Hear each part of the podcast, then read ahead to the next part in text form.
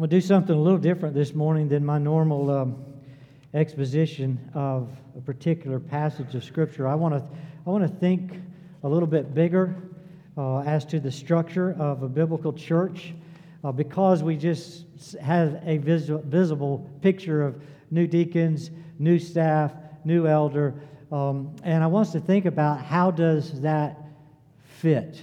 How do we do church together with leadership and church members, and to think through that for sake of time, so this doesn't go any longer than you're used to. I'm not going to read every passage of Scripture, but I want to remind you of Matthew, Mark, both talk about the greatest commandments that God has given us, and you know what those two are, where Jesus responds to the question, what's the greatest commandment? He says the greatest commandment is that you love the Lord your God with all your heart, mind, soul, and strength, that you love your neighbor, and the second is like it, that you love your neighbor yourself. So you've got this command to love God, it's the greatest. Second greatest is you love your neighbor as yourself. I want you to think about how that plays into the Great Commission when Jesus is about to depart, and he makes an appointment with his 11 apostles. He said, I want you to meet me on the mountain in Galilee, and I'll be there with you. Now, by that time, most of the apostles, not all of them, had already gotten to a firm conviction without doubt, Jesus is none other than King of Kings and Lord of Lords. But some were still, wrestling with the doubts. Is he really raised? Is he really who he says he is? Where are we headed and all of that? They get to this mountain, and when Jesus shows up, those who are firmly convinced already bow down and worship. That's the right response when you understand who Christ is. Your first response is worship. They exalted him. And he declares to them at that point, you're right to do so because I have all authority in heaven and on earth. It's all been given to me now. And since I have all authority, there's no power greater than me. Your right to worship should be your first thing. What, you love God with all your heart, mind, soul, and strength. I am God. And that's the greatest obedience you can perform, is the obedience of love for God. So they do that. Then he says, now I want you to go into every ethnic group and baptize them in the name of the Father, Son, and Holy Spirit, teach them everything whatsoever I've commanded you. We know that to be evangelism, to go and to declare Christ. And then the third thing, to teach them everything whatsoever I have commanded you. When you think of that, that's our mission statement. If you've got your New Connection booklet this morning, the second page, right at the bottom, says New Covenant Church mission is wholehearted love for God, first commandment, and man, second commandment, through exaltation, that's worship, evangelism, sharing Christ with others, and edification, teaching them everything whatsoever I've commanded. That's how we go forth as God's people. We also have a motto on the front, promoting a life-changing faith within a loving fellowship. So those are documents for us, or statements for us, that help our officers and should help you think about how we do church together. Now let me break it down for you a little bit, and let me just help you see how this cycle works. If you begin with the first command, or the Great Commission, doesn't matter which one you start with, you're doing the same thing. You're loving God. You're exalting God. If you begin with exaltation, if a priority as a church is put on Sunday worship, and you put the same priority in your homes on worship, you spend your first times of the days and weeks worshiping, guess what? You fall in love with God. You love Him. You adore Him. You're commanded to do so, and it starts happening within you as you take those steps of obedience to exalt and worship God. Now, after you love God more and more and more, what is evangelism? You go and you tell, really, this is my new definition for evangelism. Evangelism is commending what we cherish. And you do that naturally. You commend to other people what is the love of your heart. You commend what you cherish. If you love a certain Mexican food, you tell people about it. You love a certain school, a certain team, you tell people about it. You commend what you cherish. If you learn to love God, love Christ with all your heart, mind, soul, and strength, you cherish Him, and you will naturally commend to others what you cherish. It doesn't have to be difficult. As a matter of fact, most of you should have already been doing evangelism this morning if I were to ask you the question, when's the last time you evangelized anybody? The answer should be and could be easily, well, I did it last Sunday morning. And I've done it this Sunday morning. One of the reasons we want you to bring your kids with you into church, because we want your kids asking the question, Mom and Dad, why are you doing this stuff? Why do you sing with such passion? Why do you pour your heart out? Why do you put money in the plate? Why do you take communion? Why did you say amen when they got baptized? And when you do all of that, you're telling your kids, because I cherish Jesus. You're just commending to your kids what you cherish. That's evangelism.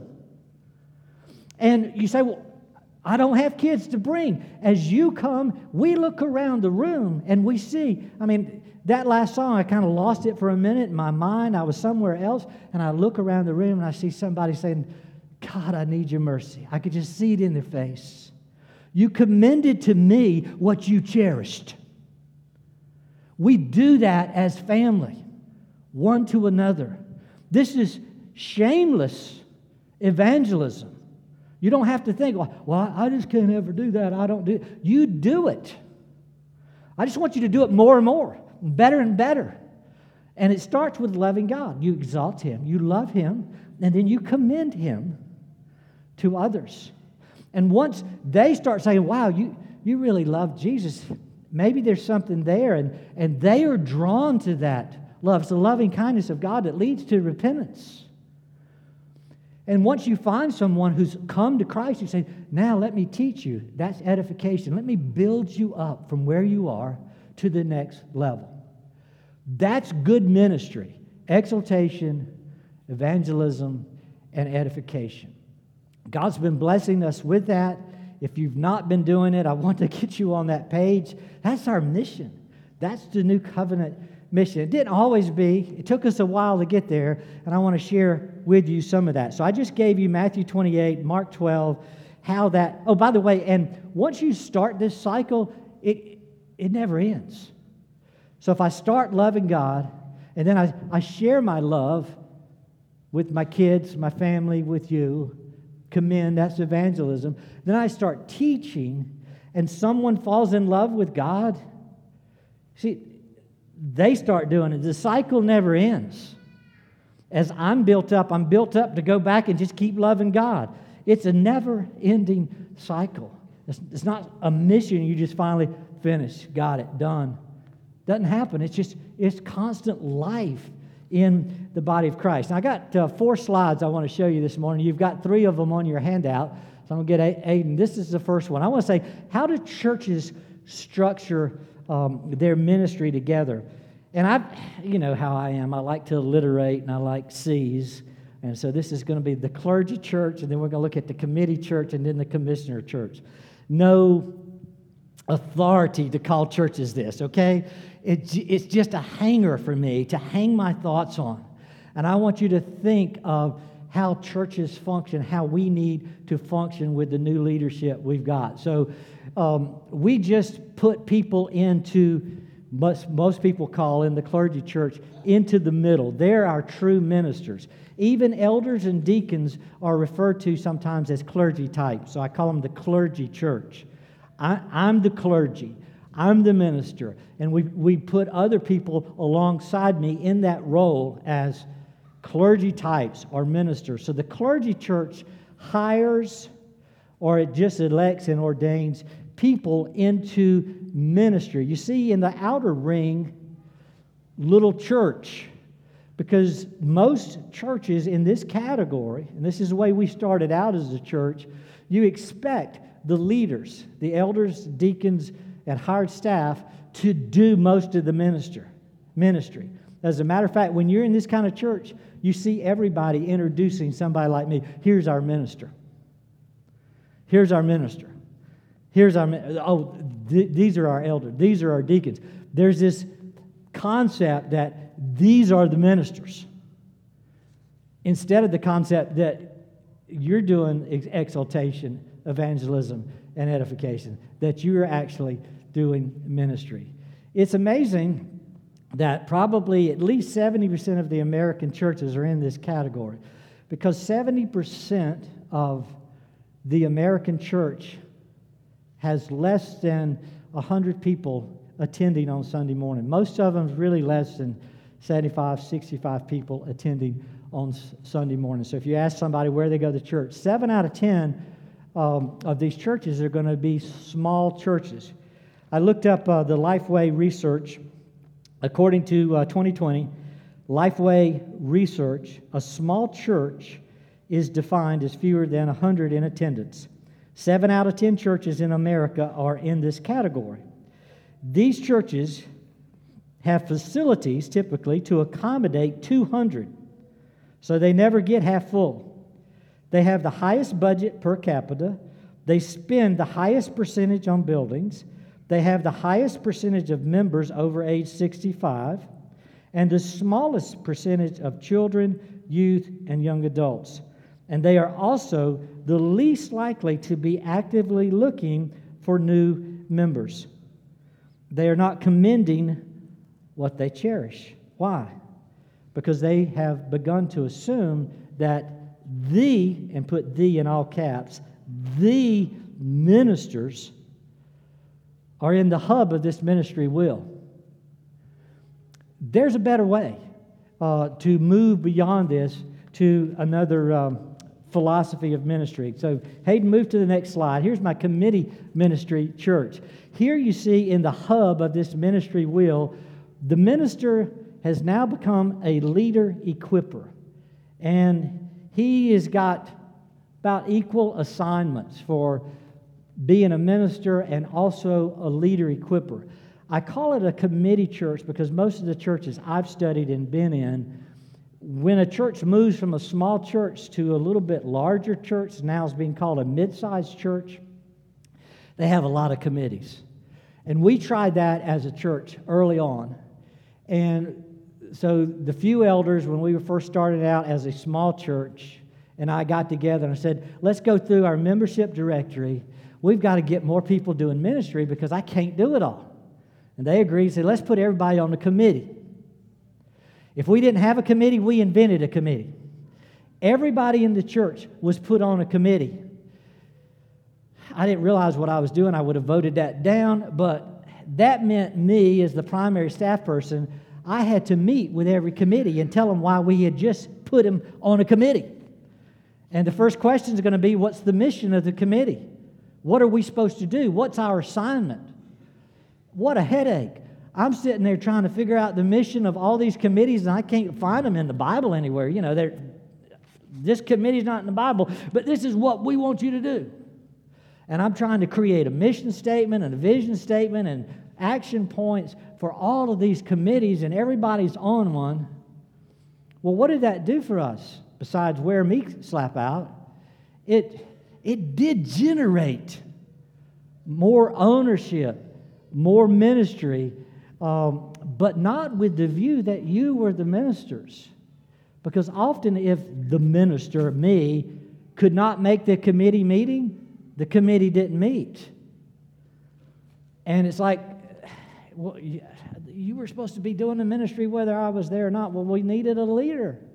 And it's like, oh, you need somebody to lead and equip you for ministry. And when's that really going to happen? Well, same research, 2020 Lifeway research says a mid-sized church has 101 to 250 in weekly attendance. So that's the new description of midsize, 101 to 250 in attendance, representing approximately 20% of our American landscape. They are more likely to have an outward focus, opening their buildings to outside groups. They report better financial positions, but are declining, which is interesting. They are declining faster than the previous group. They're declining faster than other churches and are not continuing to grow in their communities. The church focus is divided among committees, and that leads to divisiveness, to burnout, and frustration among many. Most church surveys reveal about 90% of American churches are similar to what I've described as a clergy church or a committee church. Their growth is limited, and it's not because they don't care about the gospel, and it's not because they don't care about people. It's because they aren't functioning the way God has intended them to function. They still love God. They still love the gospel. They still love people, but they're not being equipped for a better ministry. So let me go to the third slide. This is what I've called the commissioner ministry, and you've already seen it from the Great Commission. Go and to every ethnic group. Let's start expanding the church from the 11 apostles to every ethnic group. How do we do that, Jesus? And Jesus says, I want you men to begin equipping. So the leader equipper becomes a primary function of those in this leadership role that God has given us, that they need to be leading, equipping. They still do ministry, but see, the M is the same size as those around them. And the word church has been replaced with ministers who also have ministry to do. So the leader equipper is to equip every member to do ministry, which is also a philosophy you've heard us say many times. Every member is a minister. And we need to get to that place. We are to that place. Continue functioning in that. Let's look at Ephesians chapter 4, verses 11 through, I think it's 16. Ephesians 4,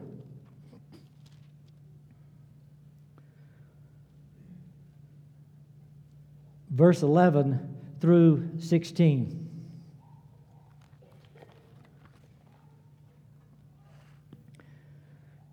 Hear God's word.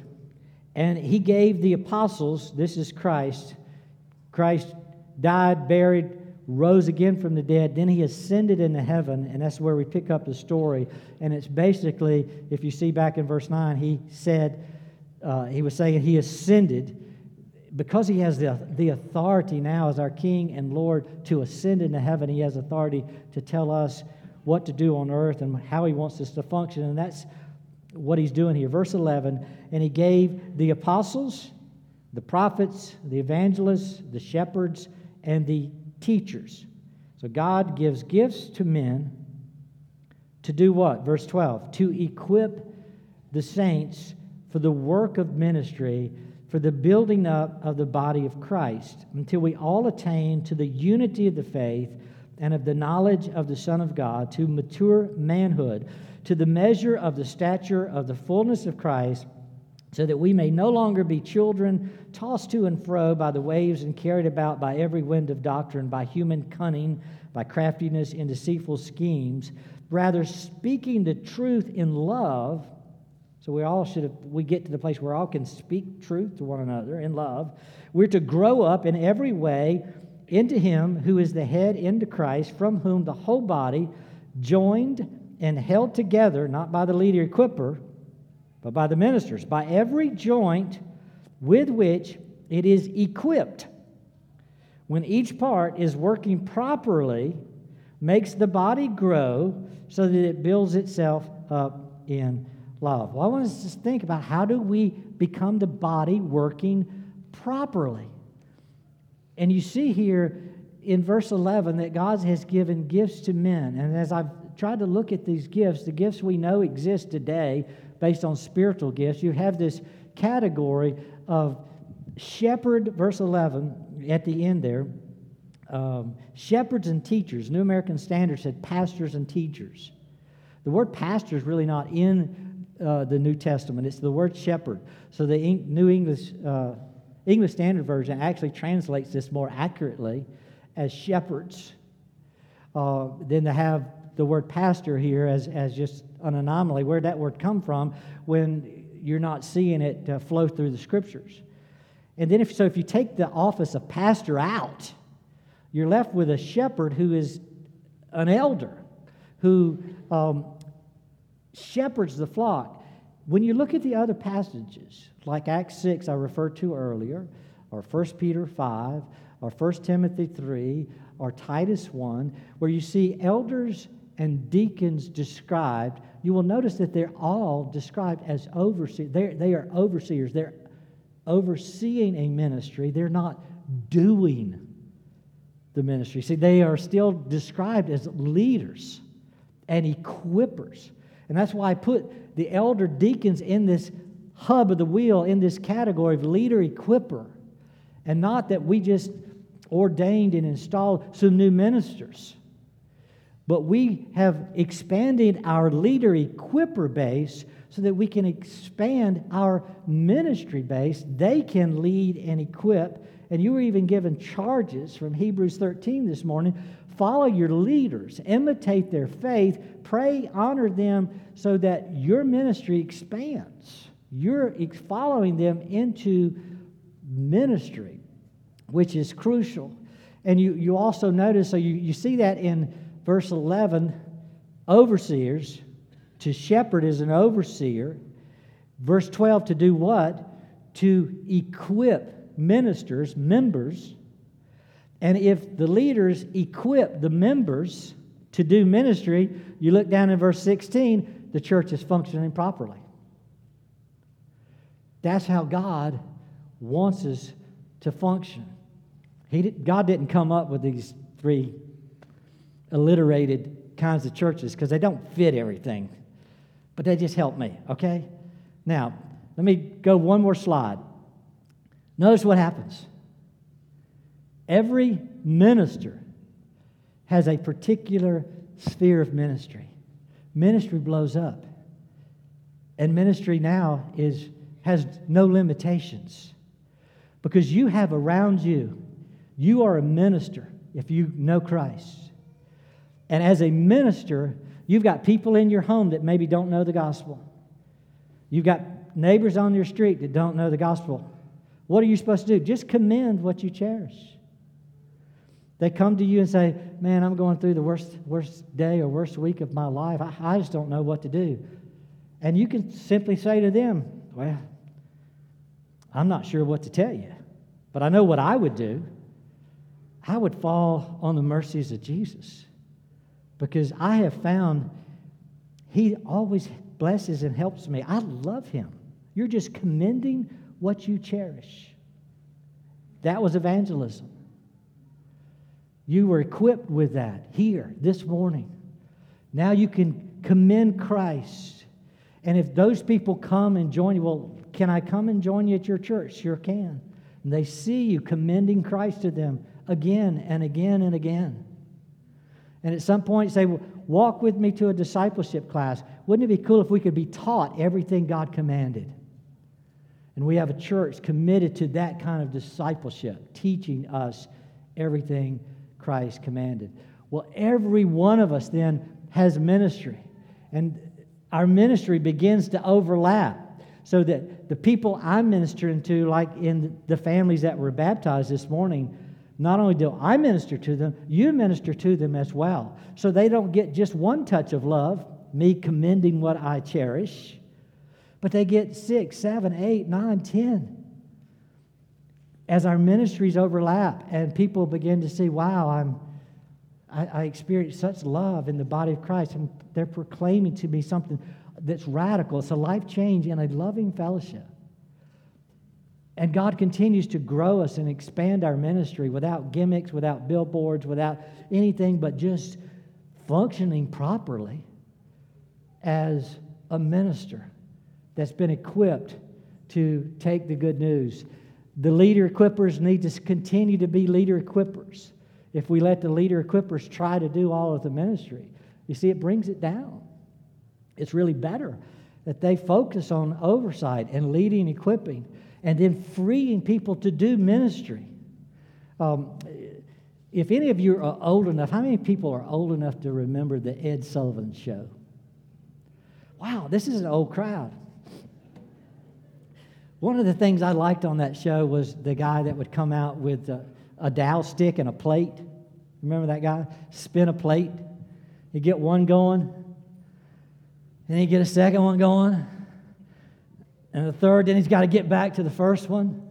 You know, and if I could ever get four going, that'd be amazing. These guys could do 10, 11, or 12. They were super people. I mean, that's a talent, I guess. In ministry, the clergy church hires the minister to bring his plates and his dowel stick to the table and start spinning ministry plates. I can preach. I can teach. I can visit. Now he's starting to get tired. Maybe he can do one more thing. Maybe he could evangelize a few neighbors. At some point, he's trying to keep four plates going, and he burns out and he's tired. The average pastor leaves the church every 4 years. The average youth pastor, sorry, Tim, leaves the church every 18 months. You know, her, thank you. She put her hands over his ears. Don't hear that. Why? Because you can't keep doing all the ministry. So you move up to a committee church. And a committee church, hey, preacher, you just can't keep doing that. You're going to burn out. Create some committees. Let us help you. And so in the committee church, several people, hey, I can spend that one there for a while. You know, you doing this one, you start adding more ministry. Because you got some help of people looking at the ministry a little bit, focusing on it, helping you do more. But what if you moved to the commissioner church where every member was commissioned to go out and do ministry? In this church, you don't pass a plate or a stick to me, and you don't pay me to come with my own stick and plates. In this church, I give you the plate. And I give you a stick. Figure out how to spin your own plate. Do your own ministry. Well, I need some help. Okay, well, that's my job. Let me help you. Let me explain what evangelism looks like in your setting. Let me teach you how to commend Christ in your setting. That's my job as the leader equipper. But your job is to spin your own ministry plate. In that case, you see the unlimited nature. And then nobody has to get burned out because only one man can only do what one man can do. But one man can all, he has a ministry, and you all have a ministry. You can spend your plate. You don't have to spend mine. I don't have to spend yours. We spend our own ministry plate. That's the church properly functioning, and it also gives you significance. It gives you reward. When you enter into the glories of heaven, God can say, well done, good and faithful servant. You were given ministry as mine, and you did ministry as mine. You exalted me. That's ministry to God. You commended me. That's the ministry of evangelism to others. And you built up the body of Christ. That's edification, ministry to Christ's church for whom he died. And you can see how God would say, wow, well done, good and faithful servants. The large church, according to the 2020 Lifeway research, says, is 250 or more in the American congregations. 250 or more makes up 10% of the American church, but hosts nearly 60% of all the weekly attenders. This group is not only the group most willing to change, the most willing to grow. They are the group having the greater harvest. They have the greater sense of mission and the greater sense of purpose. A church where every member sees themselves as the ministers, and the church leadership sees themselves as leaders and equippers. When every member is a minister and has their own ministry sphere, the church has unlimited opportunities for growth and expansion. Biblical philosophy that encourages biblical function produces glorious fruit for our God. Let's pray God will make us that kind of church, okay? Let's pray together. Father, thank you that you have raised up before us this morning additional deacons, an additional elder, and new staff. Let us not think, okay, now ministry will happen here or there. But let us continue to see ministry is in our house. It's in our home. It's in our lives. Forgive us when we've pushed the ministry to someone else that we should be doing. Father, find us faithful. Every member of New Covenant Church, find us faithful as ministers, exalting you as a primary ministry, loving you first on the first day of the week. And Father, may that begin the cycle of us commending you to those around us, to those in our home and neighborhood, that you are the love of our life. You are who we cherish. Let us cherish you more and more. May others be drawn to you through that love that you've given us for you.